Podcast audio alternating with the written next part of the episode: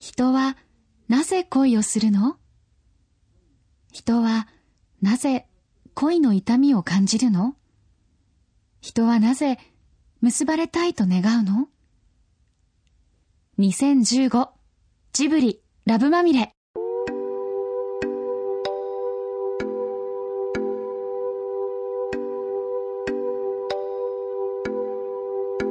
鈴木敏夫のジブリ汗まみれ今週は恋とは愛とはを改めて考え感じてみる年に一度のバレンタイン企画ジブリラブまみれをお送りします主役はもちろん日本テレビの恋多き男与田健一さん今回の共演は大学時代の親友で現在はテレビ東京のゴッドタン名物プロデューサー佐久間信之さんとリアル脱出ゲームテレビなどテレビの枠を外れた番組作りに執念を燃やしているという大英テレビプロデューサー渡辺良介さんまずは学生時代の与田健一青春ストーリー純愛編をお送りします僕にとっての最初に出会ったおしゃれな人、ヨダだからね。ヨダおしゃれだと思ってたん だ。ヨダおしゃれだと思ってた、俺は。あえのーボーダーの服とか着てるしさ、あ、来てた。着てたでしょ着てた着てただから、あの、フリッパーズギターみたいな人だなって、着てた小沢健二みたいな人だなと思ってたよ。あ一個年上だし。そう。バカじゃないの、本当に渋谷系の走り だ。走りの人、なんか楽器できるし。そうそうそうそうそう。当時だから、与田くんは、あれですね、もう、絶えずあの、花子を、勉強してた。花子ってマガジンハウスのマガジンハウスの花子。で、行く女の子をデートする店を選んでまして。あの当時あの涼介は、なんかすごい恋愛マスターみたいな顔してたん ですよ恋愛マス恋愛の恋愛のことは俺に聞けみたいな顔をしてたんですよね、それでその僕が当時好きな子がいて、タでー同じ高校研究会。同じ高校研究会で好きな子がいたんですけど、どうしてっていいか分かんないなと思って、そしたら涼介が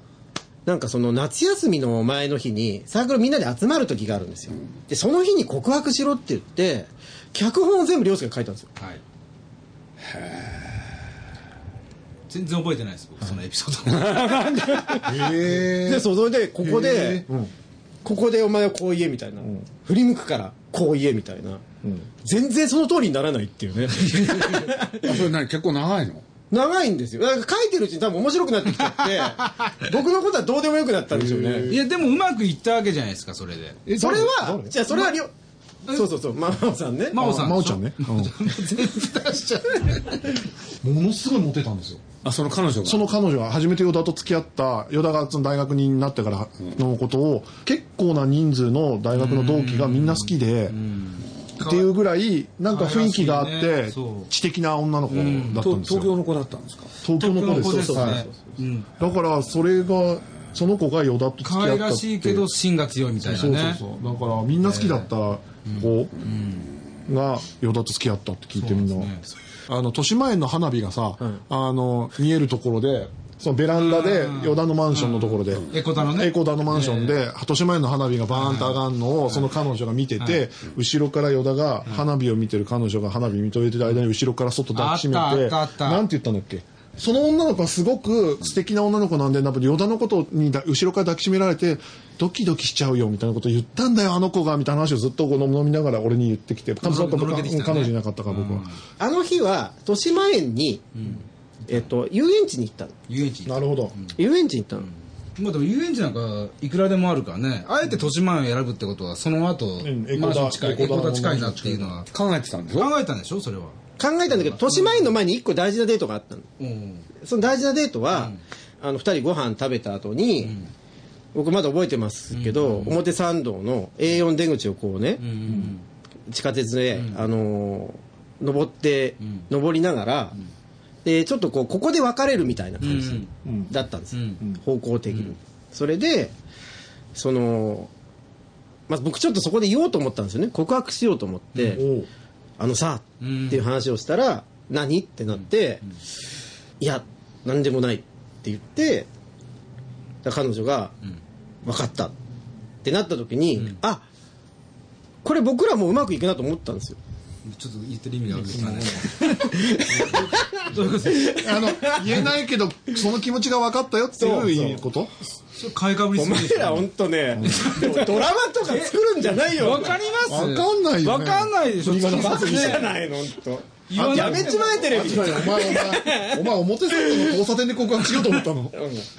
A4 出口じゃな A4 出口じゃなかった雑だよね。場所あだか。がらそれでお互いうまくいくなっていうことがあった上でのあの豊島園ってこと勘違いでしょだってそんなのだってうん告白さしようと思ったけど言葉をね飲み込んだのでわ分かった違うだからこの人は今告白しようとしてるんだでも、今言えないんだってことを彼女は察してくれたのよ、なるほど。うんでそのそれを全部察して分かったっていう、あでもじゃあ花火を後々見ようねっていうあの約束のもと豊島園に行ったわけ要するに僕ね花火見ながらキスしたかったのうんでだろうねだろうねだろうねいやだから聞いてんのは花火をうちから見うちのベランダから見ようねって言って誘ったのかそれとも遊園地行こうって誘ってから家にね連れて帰ってるかどっちなんだっていうのを聞いてるんですよあの遊園地に行こうよ花火もあるしなるほどふわっとなんかなるほどねでも花火はほらさゆ豊島園でも見れるじゃん見えますよでねもそっから一回い自宅に行ってから見る花火ってそれはね正確に言いますけどうちから見た方がいいんですあの花火は、いや豊島園から見た方がいいと思うよだって近いしね近いし、うちから見た方がいいよって言ってその19の依田かな、19の依田は、あの彼女を、その聡明ですごい素敵な彼女を、位置につけなくていいそれで豊島園に入れてなんで、だけどさ、ちょっと、まあ、話もま前に戻して申し訳ないけどさ、なんでその聡明な、そしてモテまくる彼女が、はいヨダッチの誘いに乗ったのうんそこは分かんないですけどなんか弱点を掴んだのあのあの手が届かない存在だったんですみんな勝手に男どもはそう思っててあ、みんなが。そうだからあの田舎者の童貞揃いというか、その18の、はいだからみんな男同士でするとあのあの、彼女いいよねっていう話はするんだけどみんな誘そのった中らの好好ききななやつがやれた最大のことがなんかチェックのシャツを送るっていうことをなんかあいつチェックのシャツを送ったらしいぞみたいなで2人だけで食事に行ったとかっていうのは当時そんなにいなかったんだそうよそう多分依田が多分最初だったんじゃだないからじゃあなんでそれが、ヨダッチが、それね、いやだからですけど多分東京に先に1年いたからですよこいつこれだけの差だろ俺がおしゃれおしゃれだったから、ね、おしゃれだったからだよ俺たち田舎者だったからフリッパーズギターだったフリッパーズギターだったからさな、な、それ覚えてないですけど、僕でも結構、あの、なんていうか、真面目に取り組んだんですよね、それ。まじまあ真面目でしたあーまねあその恋は本当本当にだからまあ今聞いてると純情編だよね、だから純情だった男はなんでこんなになっちゃったのかさ僕今日がは知それる限りだから純愛はそれだけですよ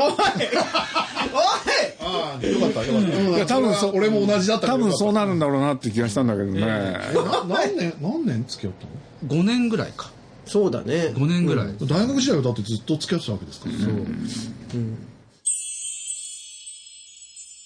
自分がプレイボーイだってことに気づいた日ああそれいやはいつそれはそれはいつなんだろうね原点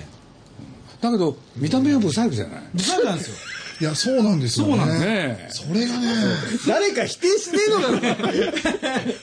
でも、なことないですよ。でもあるだなろん。となくおしおしゃれに我々は見えたし見えた見えたうんフリッパーズギターの人かなって思った思ったしいや雰囲気がね雰囲気がねその、うん、あったあった、うん誰が誰が腐れちゃうと名付けたんですかああの我々のサークルのこう人一個下の後輩の女の子その行情を見ててそうそうですね女性から見るとわりかしその男っぽい子で理解はあるんですお男のそういうだらししょなうがないねみただいならとしこねなさにもまあそれを見でもやっぱもう依田は見かねるとはいでそういうことをやっててやっぱり本命は真帆ちゃんだったんだあ、だからそこで変わったんですよ。変わったの変わりまもすとねもと真帆ちゃんのこと好きだったんじゃないの最初仲悪かったですよなんか悪かった、はいよく喧嘩してるなと思ってましたけどあそうなんだなんかこう、すごい真面目な人だったので、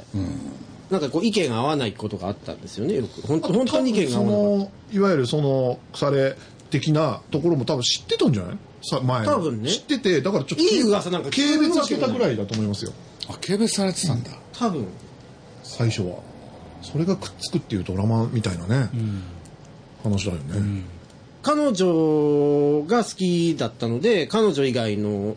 人と会うこととかやめるわけですよ当時はまだ学生だったんでよく分かんなかった一人一人と話しましたね割とああその与田のその何その好きな人ができたから、もう会わない会えないっていう話をいじいじして回ったんだしてましてもらってよんな何人ぐらいにしてもらったのいやちょほんのちょっとわずかですけどい78人ね7 8人7 8人やでもその78人の中では、あのももちろん78人じゃおかしいなその78人もう認めちゃってん だけど違う違う違うそう何人かの中では、これがその中で恋になっていく可能性のある人もいるわけじゃないですかもちろ78ん人いたら78人と恋に発展する可能性があるってあるわけです可能性としてはおねっしゃりたいんですかちょっと言ってることがよくわかんないまあ、そういうことですね、はいあの短く言うとそういうことなんですけど中子もいたでしょだって後輩でさ与田のこと本当に好きだよそれこそ田舎者騙してね、あのー 騙してじゃやなっいてるわけだからね 秋田とかからね出てきたばっかりの子とかさ名前を秋田の人はいなかったよ東京のこと嫌いにならないでほしいよねねそう、うん あでもあのその真面目に結構話して分かってくれたうん A4 話もだけど A4 出口で飲み込んだ好きだっていう言葉はどこで吐き出したのベランダの前との間で年前に誘うわけでしょ、うんあのね電話で言った電話当時はまだギリギリ固定電話の時代だったでしょ、ねで彼女はご自宅だったので家に電話をしてで毎晩のように話すのが僕は楽しかったの、多分、その長く一緒にいたいなって気持ちが当然あったので、ほとんどプロポーズみたいなこと言った気がしますよねおそのこう一緒に歩んでいこうみたいなーうんうんうんうん長く付き合っていこうねってそうですね、うんでももう彼女の実家にも何度も行ってたし、あじゃとああ結婚すると思ってたんだ思ってましたね時期が来ればするんだろうなと思ってましたけどね21から26までってこと20から25ぐらいまでじゃないかな、でもその間で浮気したエピソード思い出しちゃったけどねおい おいおい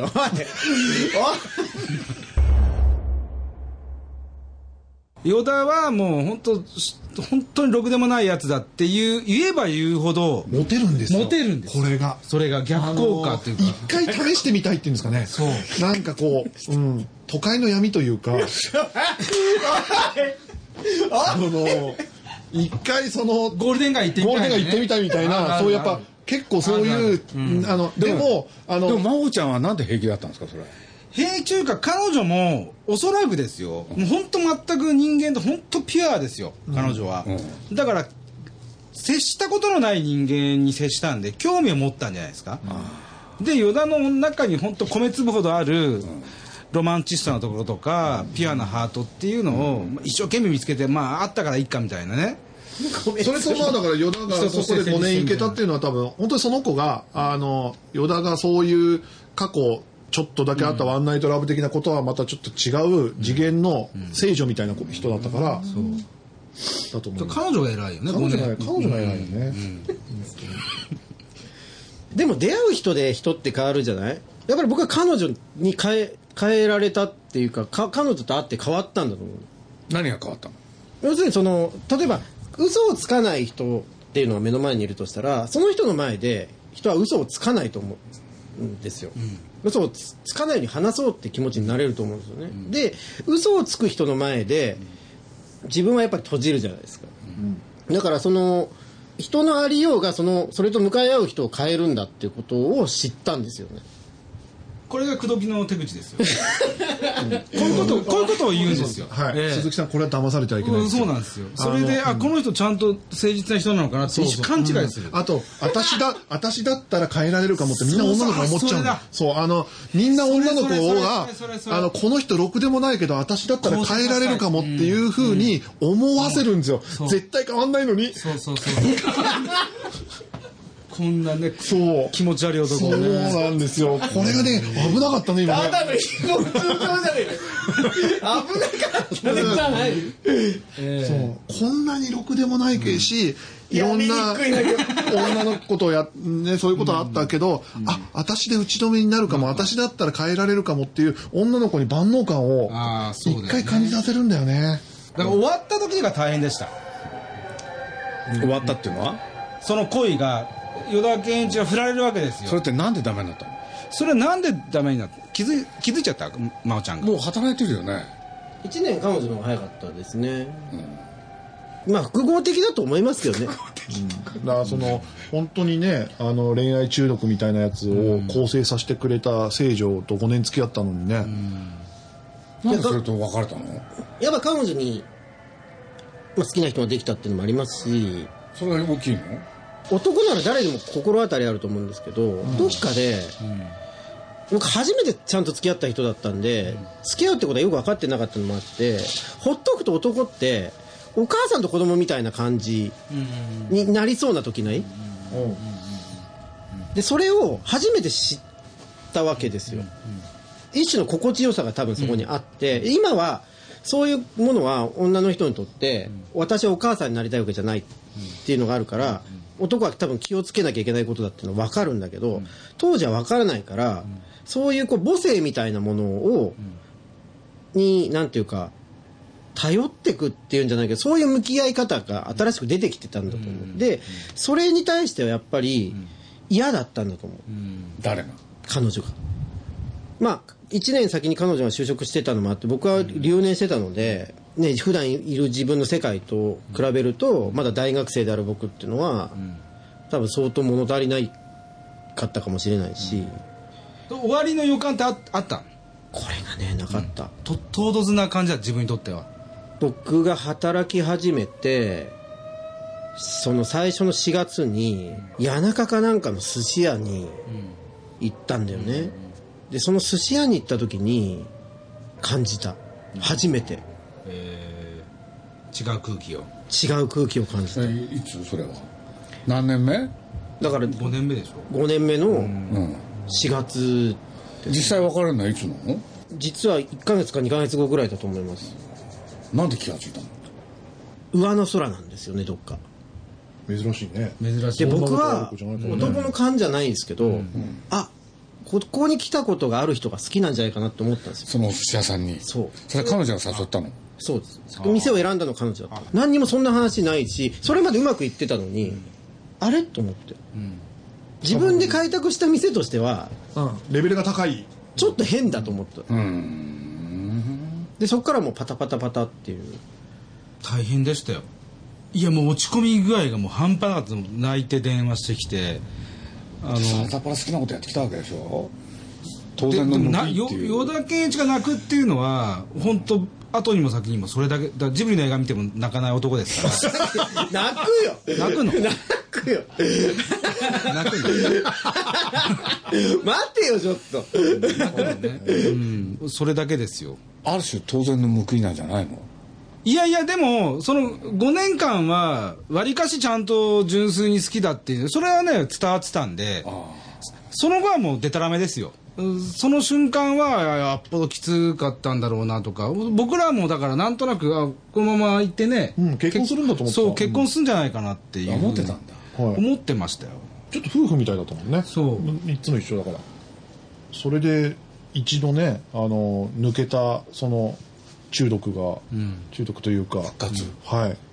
そうなんです、彼女に振られたことでことそうですねはい、そっからはね、うん、そっからそれは泣いてすがらなかったのすがりましたねうん随分かかりましたよでもちゃんと別れるのは嫌だって言って随分かかるっていうかまあもう結論は変わんないので気持ち的に立ち直るのは大げさなくほん1年以上かかってんねってことは何23年二三まあ、死ぬんじゃないかっていうふうなもうもうもういや23年どころじゃないもう10年生きる意味がない見出せないっていう状況だったんですよね、今だからですけど僕会社も行かなかったんですよある時期 いやまあ本当悲痛な感じですよもうそれはその時は友達として付き合ったんですか半年ぐらいはもうあかわいそうだなと思いますけど半年ぐらい経ってくると依田健一ってこう自分が今辛いんだっていうのをねやっぱこう表に出してくるから、ちょっと面倒くさかったですけど、でもやっぱりねそこはでも、まあ友達だからね、うん落ち込んでる前提で来られると、まあ、そその体で付き合ってあげなきゃいけないから、まあそうだからすごい本当に涼介なんかはあの初期少女の頃はだいぶ親身になってもらってたので、飯食おうって言われても誘っといていい誘われてるんですよ余談に誘われて行ってももう本当暗い顔してるんで、まあ辛かったんだと思うんです実際それはね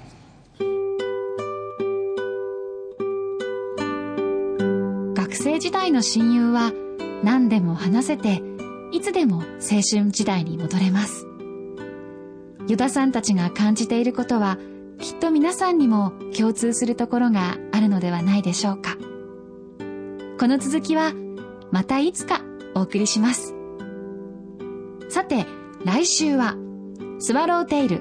リリー・シュシュのすべてなどを手掛けた岩井俊二監督を迎え初のアニメ作品となる最新作、花とアリス、殺人事件についてお聞きします。お楽しみに。だからそうこうしてるうちに2人とももう結婚して、はいもう今子供もいてって状態でで去年かな3人でご飯食べた時あったんですよ、その時に涼介が「お前キモいよ」って言われたことあったんですよなんでなんでキモいかっていうとそのいい年して結婚してないってお前なんか自分で好きなことをしてるようなつもりでいるけどで僕結構それハッとしたんですよね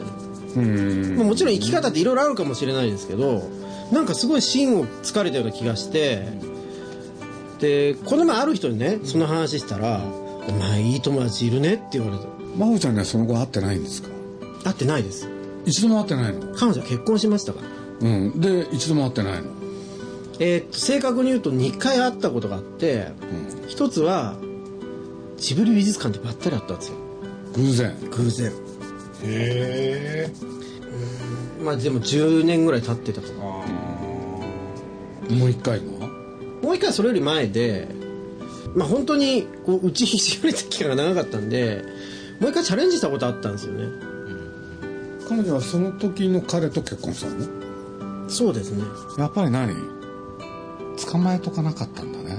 そうですね彼女のことをだから要するに彼女になんていうのそういうつけね他の人に言っちゃう機会を与えたんだよねでそのことに対する反省はあるのあむちゃくちゃしましたよだから僕彼女を恨む気持ちってその時も含めて全然ないんですよ、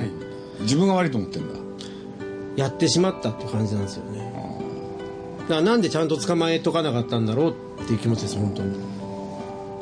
その時はですけどやっねぱ安心したんだ安心してたんだしてましたね完全してたと思います自分は学生でね彼女が先に社会人だって環境も変わるしね、自分は学生のままじゃない、その環境の変化を体感してないからね自分はね、甘く見てたし、ねでも就職のことで相談したりとかいろいろしてたんでしょしてましたね新聞社受けろって言ったのは他ならぬ彼女ですしそれって大きいね大きいですねだから僕当時大事にしたいなって人が現れてたんですけど新しい気持ちが少し生まれそうな人もいたんです生まれ生まれそうなっていうか生まれてた人もいたんですけどやっぱりその人はその僕が引きずってるって意識自分であるわけじゃないんですけどその影を見てやっぱりすごく嫌がったんだ嫌がりましたよねで結局その人が去ってったのもああなたは違うところを見ているって言って去ってきましたからでそれはそれで失った時にやっぱすごいショックを受けたんですけどねまた逃してしまったっていう、うん、なんかその救いに来た人を救いに来た人って言い方あれだななんかきちんと正面からこっち向かい合ってる人がいるのにどっか上の空になってるように見えてたんですよねその人から、わかるよね鈴木敏夫のジブリ汗まみれ。この番組は、ウォルト・ディズニー・スタジオ・ジャパン、街のホットステーション、ローソン、アサヒ飲料、日清製粉グループ、au の提供でお送りしました。